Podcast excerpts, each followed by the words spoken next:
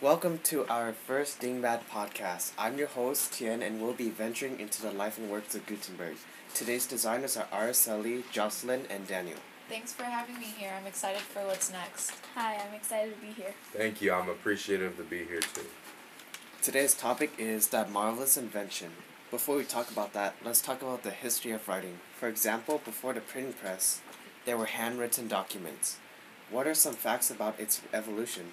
The three cultures that made their own symbols for writing were the Mayans, Egyptians, and Sumerians. Interesting. And if you didn't know, Latin is the basis for our language today. I didn't know that. Now, here's our main guest, Gutenberg. Why don't you tell us a little about yourself? Hi, I am the inventor of the printing press. I am from Germany.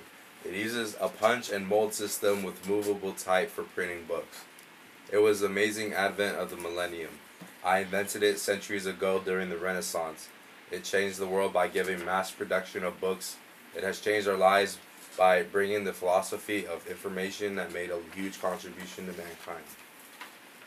I want to know but Oh, it's like we're out of time. So thanks for listening to Jocelyn's, Araceli's, and Daniel's podcast, a product of Adobe Youth Voices.